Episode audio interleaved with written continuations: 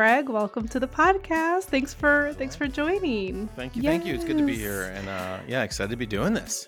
Yes, uh, I feel. First of all, I feel like our worlds colliding has been like a long time coming because the work that we do is so synergistic. But the fact that we're here today and you're in my orbit and you're on this podcast just um, I think is is magical. So thank you for joining. Uh, Craig, tell us who you are, what you do, and the impact you're looking to make on the world. Yeah, well, first, like I said, thank you for having me. I feel the same way. I've really enjoyed getting to know you, and it's good to be here. My name is Craig Forman. Some people call me Culture Craig, or you can, I guess nowadays, find me at culturecraig.com. So it has become pretty, pretty formalized. um, I would say, who am I? You know, my background is organizational psychology. I have a master's degree in organizational psychology. I've always been driven by, by people, human potential. Um, and I think my own experiences in the workplaces of some that were really great and some that were, were challenging. Um, and came to this realization somewhere in my life that it, it when organizations take care of people, mm. organizations mm. thrive. So, you know, that, and I've always like really thought a lot about that. How can we build organizations that, that, that serve those two sides that are healthy, successful organizations where people thrive? Um, I've been in the Bay Area. I was I'm a military vet, so I was I first came out to California when I was in the Air Force, but I fell in love. went went back to Florida, finished my undergraduate degree in business, and came back out to California. Eventually, got my master's, like I said, in organizational psychology, and this was when tech was starting to really pick back up out here. And came up through you know at first just just tech and ed. I was in education and moved to HR tech. Uh, came up through HR tech, and then about six years ago, I landed an organization called Culture Amp, um, and I was a lead people scientist with Culture Amp for six years helping organizations use tools to really assess organizational culture in a healthy way, in a human focused way, and then take that and distill it into really great data to help organizations, you know, have a more data informed approach uh, along the way in that journey, I also had the opportunity to, to build out and experience design our, our, Culture First Global series of events over four years, as well as help kind of architect the, our Culture First community, which when I left had a, a you know 100 chapters globally. So it was just an amazing experience to not only do this work, but also be out in the world representing it and getting to know more people and, and being excited by it. And I mean, which leads to about six weeks ago, I officially stepped out onto my own, starting Culture C Consulting, and uh, my main focus is to help organizations bring, um, you know, merge data, you know, and bring healthy data into their approach and, and have a data informed decision making process with their leadership level on on the you know why are you investing, where are you investing, you know, and are using data to do that to drive really healthy human focused organizations to answer your question about why I do what I do, I think the easy answer is a big part of my journey was uh, about 10 years ago getting really clear on my purpose, which is to help the world work better by improving the places we work. And every decision I've made since professionally, and every, you know when I when I post content, when I do work, I'm, I'm always thinking, how is that in service of my bigger purpose, and how can I continue to go bigger? Um, so you know that is my purpose. That is you know behind what I do is is, is that desire because I believe that we can transform and, and, have an impact on human lives via the workplace. Um, and I want I want to be part of that. So that's who I am and why I do what I do.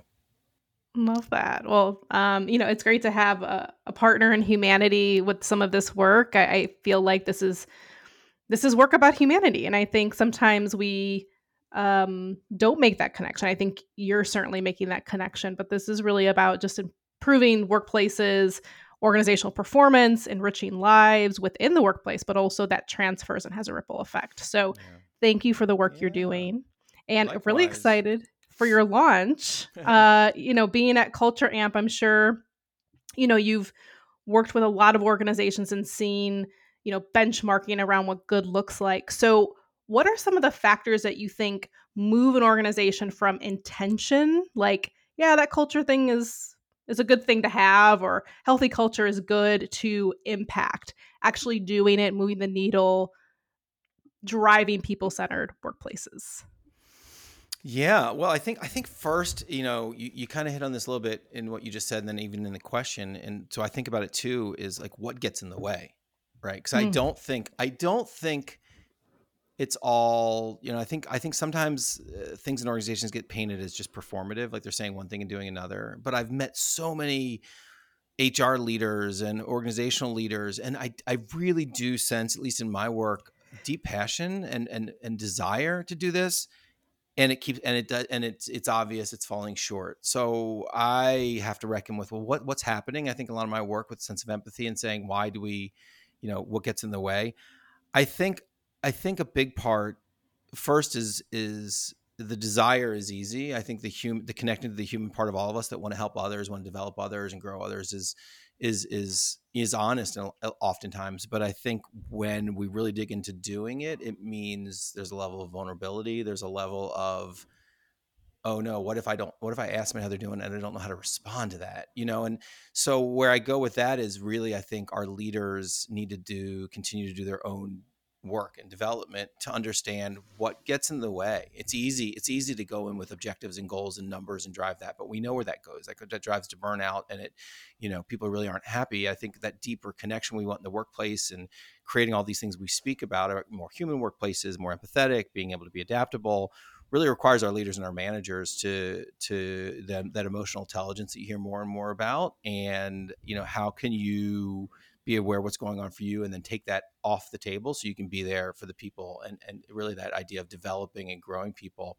so i think there's that that kind of emotional piece that that we needed to, to level up you know it just hasn't been developed over the years it was not as important 20 and 30 years ago and and you know, now we have mm. to transition I think the other piece is also the real world pressures of running an organization. That there is a reality that if an organization doesn't exist or doesn't is not successful, it, it ceases to exist. And so that you know and then when you have very hierarchical organizations what you get is a lot of pressure from the top because that that mm. it's almost like a scarcity driven anxiety and it becomes about the outcome right it's all about the outcome like okay whatever that's all great stuff but now to survive like go go go and we what we do is we end up burning out you know and then just we're always kind of having to replace people and so a lot of the work and even in the tools i work with talk a lot about doing the work to understand the inputs that will drive the outcome so mm. getting our organizations to trust that if you can step out of that always reactive mode and always from scarcity, and if we don't, we're gonna, you know, die. And you know, that happens a lot, right? We do have quarterly earnings. We do have to report to our boards. I mean, that's that's truth.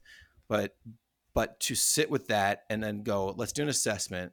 If we do this assessment, we believe that if we really focus on leadership communication and that we really focus on um, you know, people being authentic in the workplace that we believe that's going to those are kind of core fundamentals to, to success and what are those behaviors focus on those and then measure the outcomes so where i'm mm-hmm. going with that is really changing the mindset in organizations from inputs you know more to the inputs that will drive the outcomes versus the outcomes because it's that's where you get in trouble you see it in sales all the time right like think of wells fargo or something where mm. where everybody's so focused on numbers numbers numbers outcome at all costs and then they bad behaviors show up to get the outcomes versus saying no this is it's going to be around conversations it's going to be around having the right you know training to make sure that our their representatives get those outcomes that we're looking for. So i hope that made sense but i think those are the two big ones that came to mind both from an emotional perspective but also from an organizational reality perspective of dealing with with with the, the challenges of, of having a successful organization.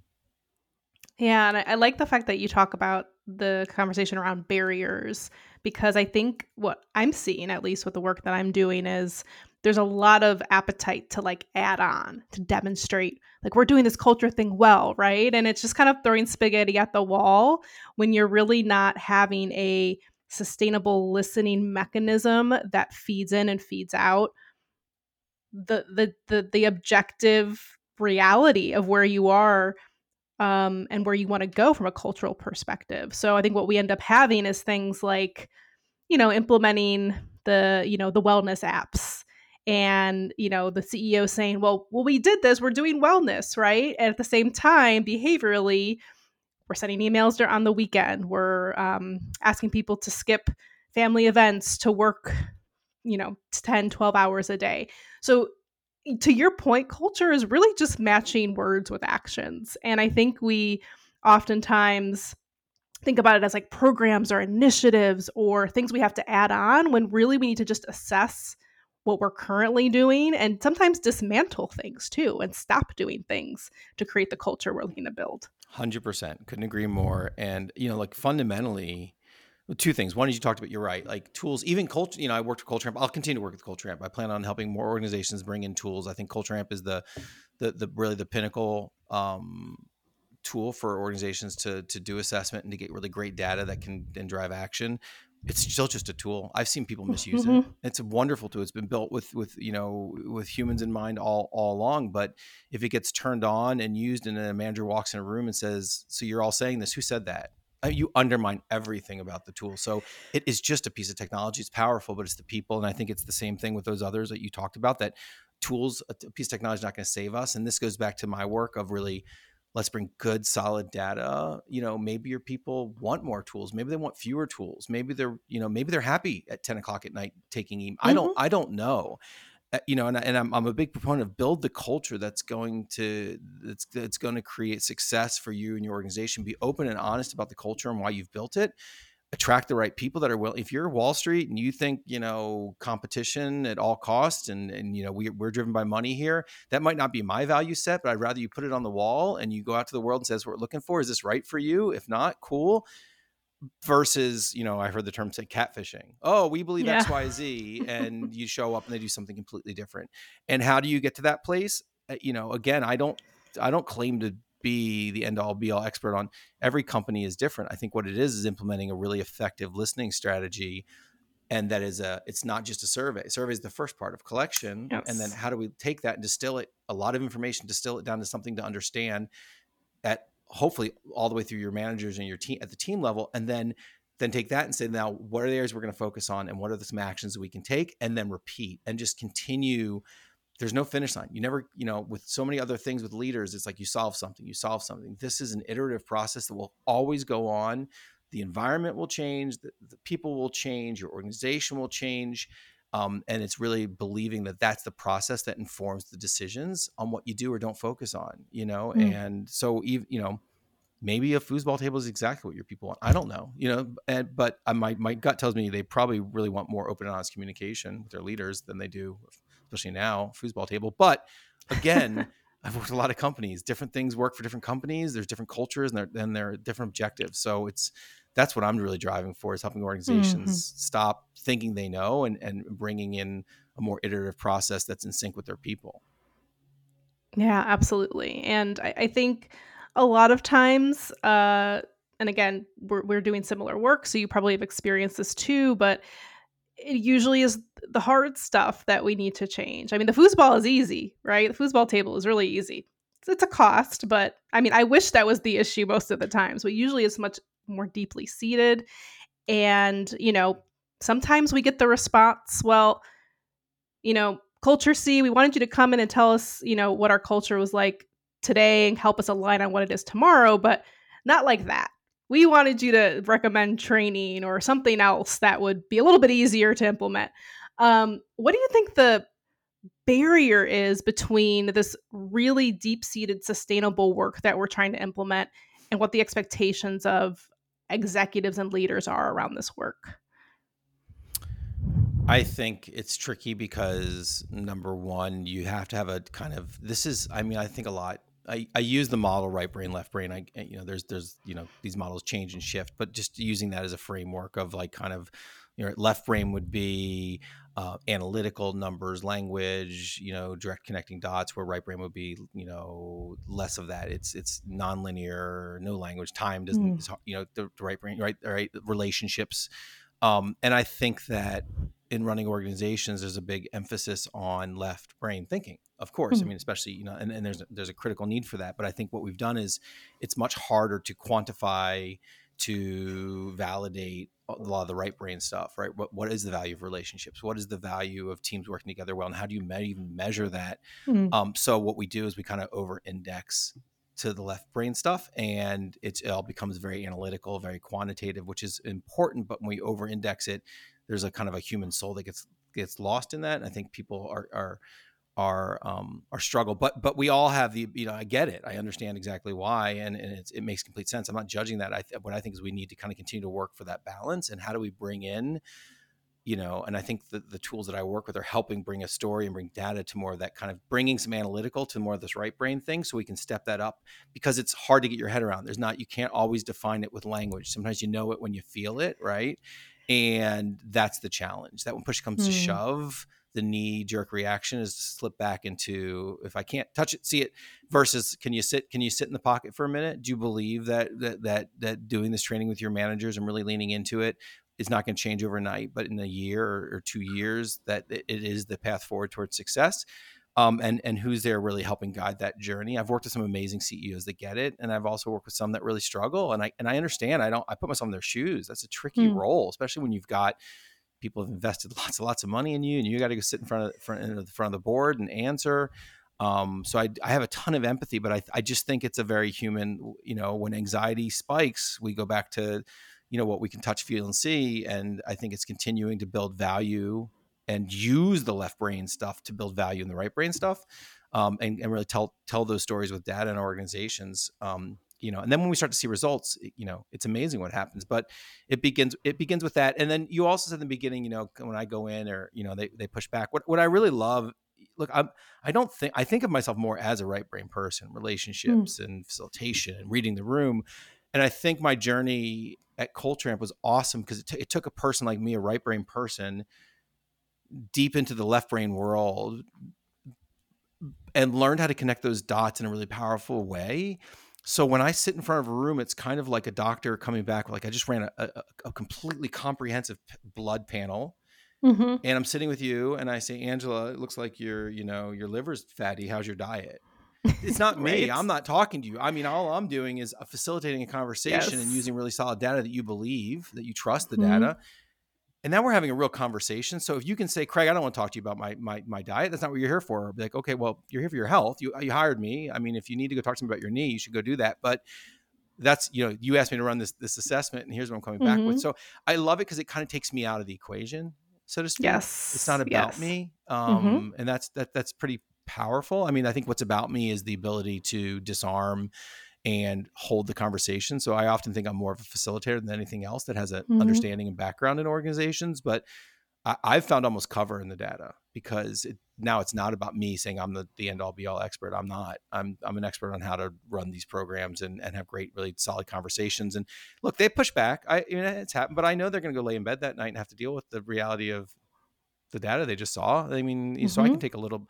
I can take that. I'm I'm the messenger but I yes. don't attach myself. I'm only I'm only delivering the the the the, the message that that has come through the data. you know. Mm-hmm. Yeah, and that's I think where um yeah data is, is powerful, and you know I I I tend to relate that whole journey of kind of like acknowledgement di- you know digesting it like coming to terms with it. It's kind of a grieving process and i don't know if you feel the same when you're working with your clients but you have to really create that space to guide them through reaction to okay now what are we going to do about this? How do i need to change as a leader? But truly it's a grieving process and you have to create that open spaciousness for them to process. I love that you're saying that. You know i one of the last things I did at Culture Amp was we ran a series of events, and we we did one in in London. it was we did one virtually, so you can see what I'm about to talk. It was we did a, a studio record, but we also did a private event with Esther Perel. Mm. And amazing. I mean, every time I'm around her, I've you know I've worked with her a couple times on, at events, but also watching her talks. She's just a special human. and our CEO was in conversation with her, and he asked a question, something around like leadership and decision making at the executive level and the challenges that come with that. and I knew she, she she she oftentimes will come in with like a left you like where did that how she connected the dots mm. but hmm. what she went to on this case that really spun me around and was really brilliant was she said you know we have to acknowledge when we make decisions there's a whatever decision we make we have to let we're letting go even consciously or subconsciously of everything else we're not going to do the decisions we're not making you know and so so her point was like it, it, it, that idea of grieving is something we need i think as a culture we struggle with that. In general we mm. want to push away from loss but the truth is loss is something we deal with every moment particularly leaders that are making big decisions about organizations. They're they're letting go of the desired outcome they might have wanted. They're letting go of you know maybe the decision was around employees and, and like there's just a lot happening and every decision that gets made at that level comes with some sort of let loss. And her point was to your point is acknowledging the grieving so i mean i think this goes now now we're back in that in that whole right brain world of of relationship and you know even at the executive level like how do we allow space for for grief calling it that or not and i think it's just that it's space mm. you hmm. know it's the same thing i said before about you know why aren't we taking action because we're scared we're not going to know what to do And the irony is, you know, for instance, you know, I, I often advise people to, to run a check-in at the beginning of every meeting. And my challenge to anybody is do you t- pick a particular meeting and run a check-in in that meeting for the next eight meetings it can be simple it can be quick but if it's honest and people can show up and share what's what they're just checking really quickly it will change your entire meeting. It will because when people can show up and be like oh wow it's just good knowledge to know that you're you're tired and you've got a toddler that's keeping you up all night for the last two nights and you're in this meeting that changes how i'm going to approach you how the team may approach you or hey i'm super excited and this is whatever it might be mm. and but but i've also you know brene brown on a, on a podcast she was before she went on her hi- hiatus last summer was talking to her office manager and they were talking about check-ins and, and the question was why don't we do it? And and more because they they do that a lot as well. And Brene was like because I think they don't they're scared of they won't know what to say. And I think she nailed it that we don't do these things they're so simple right? Well it's just checking but the fear is somebody's going to share something and I'm not going to know what to say. And the irony back to our point about dealing with grief is you don't need to say anything it's the mm-hmm. space the mm-hmm. space mm-hmm. helps us process the grief the sp- giving the space for you know i've done it I, I, lead executive offsites you know and it's amazing to see behind the scenes like when an executive starts crying or like these are humans dealing with real human stuff mm-hmm. and um, when they can show up that way with their peers they become a better team it's the same thing you know dropping the facade these are human experiences yes. people are, are, are grieving and dealing with stuff and there's hard decisions to be made and am I in the right place? All those mm. things. So I, I, think, I guess, as I'm talking, the answer I think with grief is you don't, you know, it's not like I'm an expert in grief, but I do know if we, if we can create a nice space for people to show up and just be honest that I'm grieving about something, I'm challenged with something, that in itself is pretty powerful to human.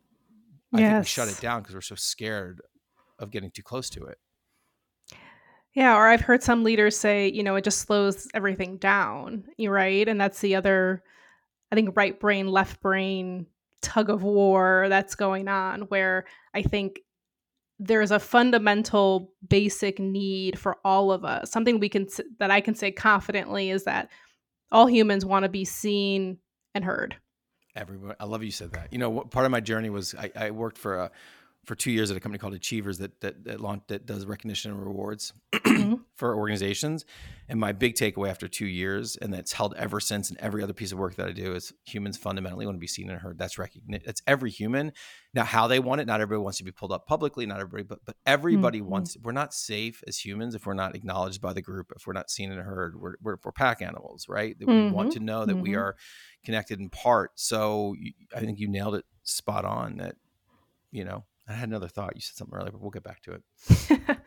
yeah, let me know if it comes to mind as we we keep continue to chat. Mm-hmm. Um, so I'm going to ask you a question that uh, you know, you may have to think about for for a little bit or not. Um, who owns culture? I don't have to think about it. We okay. all own culture.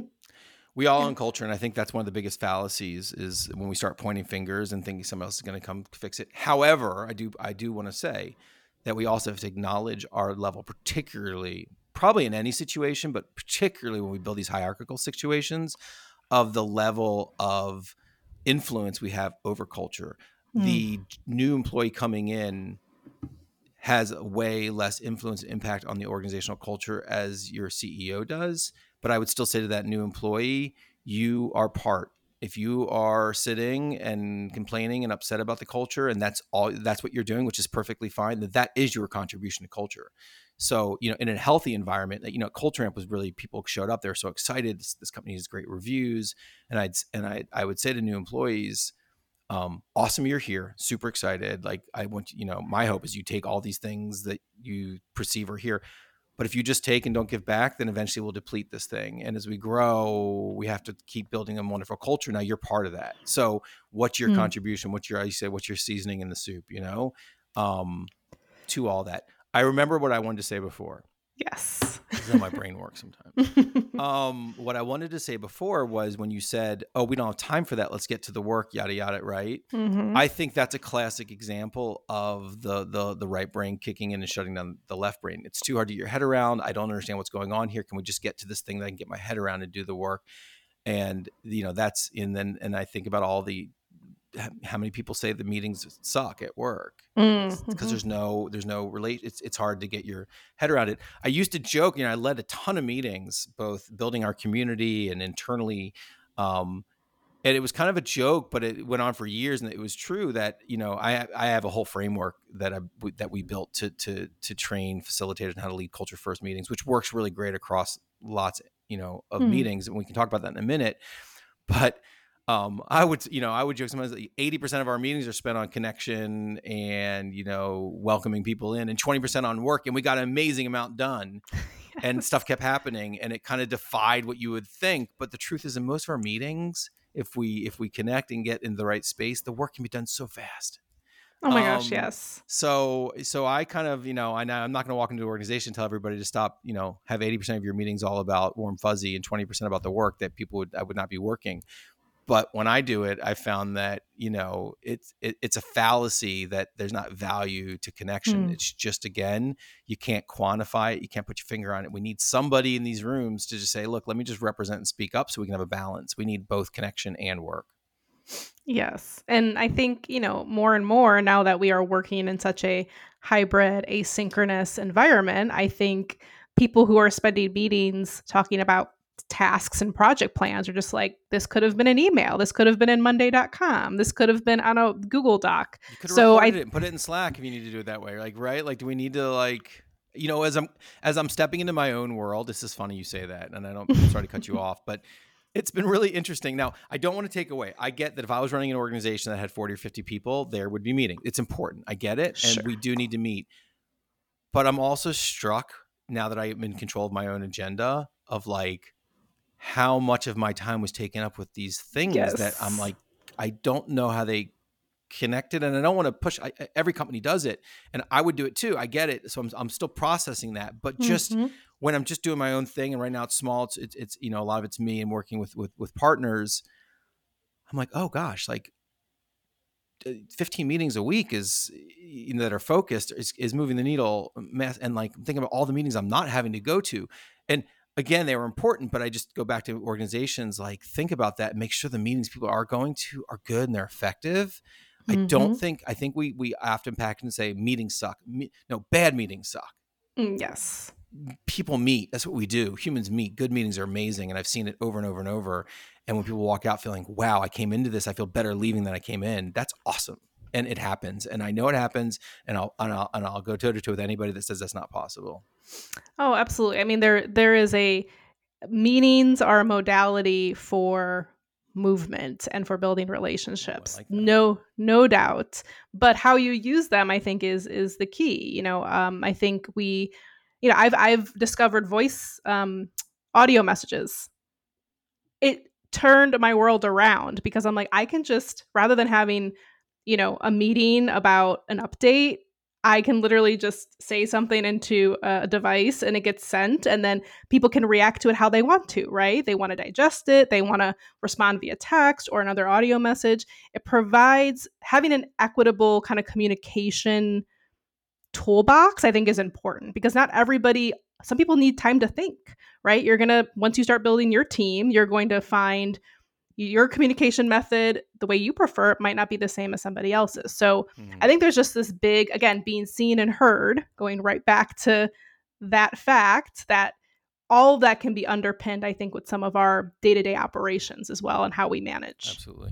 Can I share the framework? I feel like I teased it. Yes, please. It, yes. I, you know, it's funny. We built it the history here is that we were doing really human focused. People loved the events we were running, and then we decided we wanted to build a community and empower more people to do those themselves. So the one of the questions is, okay, great. Like, how do you distill what we're doing? So it forced us to to analyze that and come up with a framework to train people on how to have really great human focused events. But what what we landed with was something that I've I've used with leaders running a budget meeting or a whole day offsite, and it's just amazing framework. It's pretty simple, but I, I again another challenge follow this and see what your people say about your meetings. A great meeting has a welcome. So, how do you welcome people into the space, right? So, virtually for me, maybe playing some music, giving the first five minutes to just let people get there, say hi, just think about they're coming into your home. The second is connection.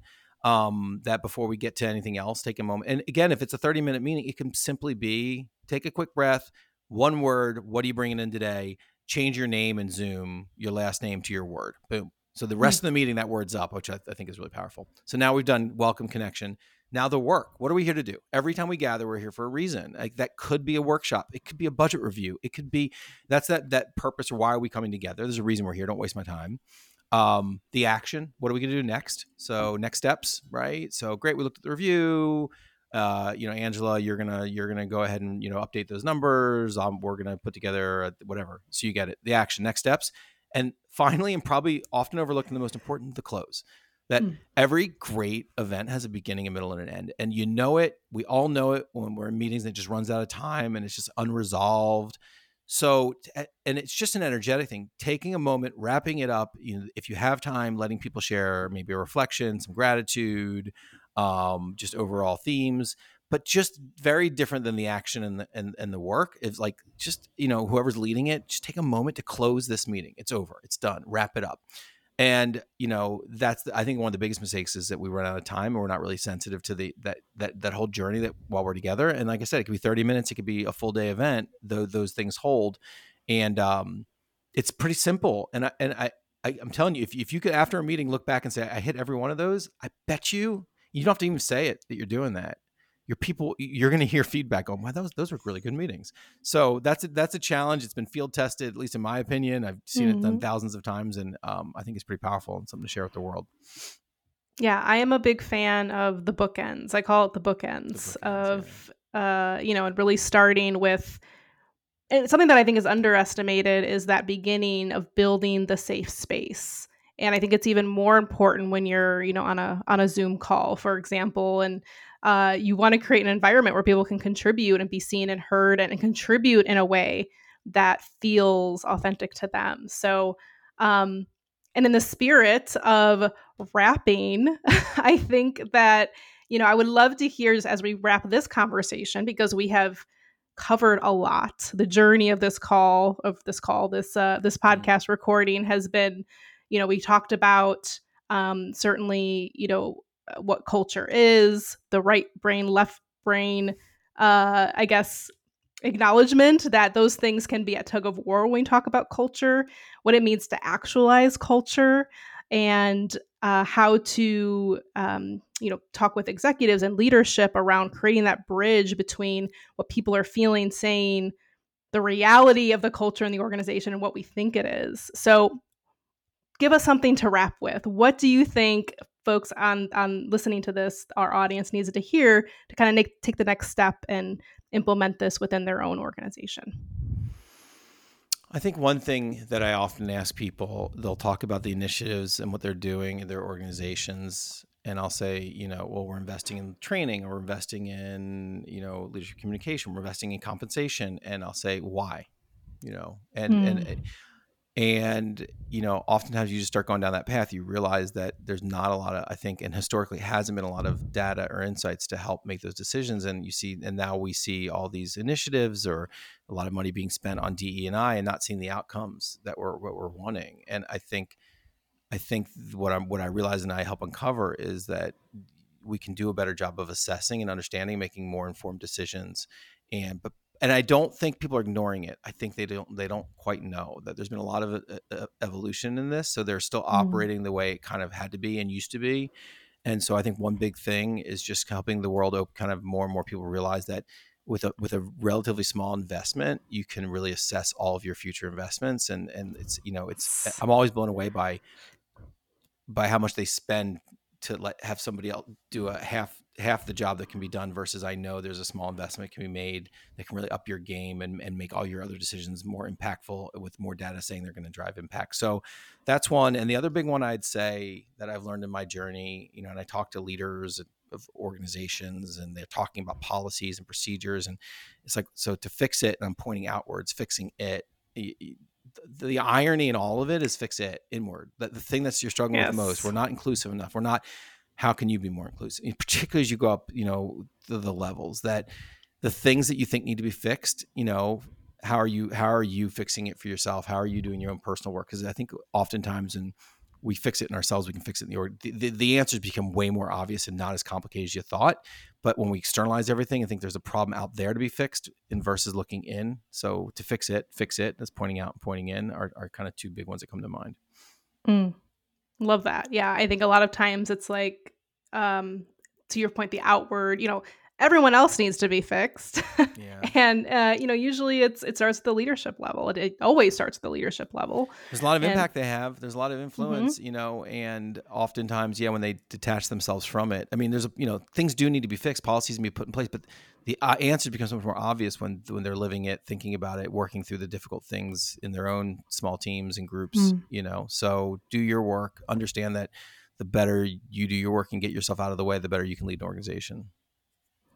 Awesome. Well, Craig, thank you so much for your time, dropping the gems of insight. If people wanted to reach out and needed help with the right brain, left brain intersection uh, of culture, uh, how would they be able to get in contact with you? I love this because for so long I had another answer and I have a new answer. Uh, www.culturecraig.com, which will take you to the culture, my Culture Seek Consulting uh, website. It's so exciting to share that because I, for the longest time, didn't have that. You can also, LinkedIn is my spot. Please connect with me on LinkedIn. You can find me, you can find my organization there. Um, I love to stay connected there. I love to be in touch. And um, just please drop me, if you do, drop me a note. Let me know you heard this podcast. And um, so give me a little bit of insight on, on why you're reaching out. But I would love to stay connected there. Um, those two right now are, are, the, are the main ways, uh, more to come, but that's how you can stay in touch with me.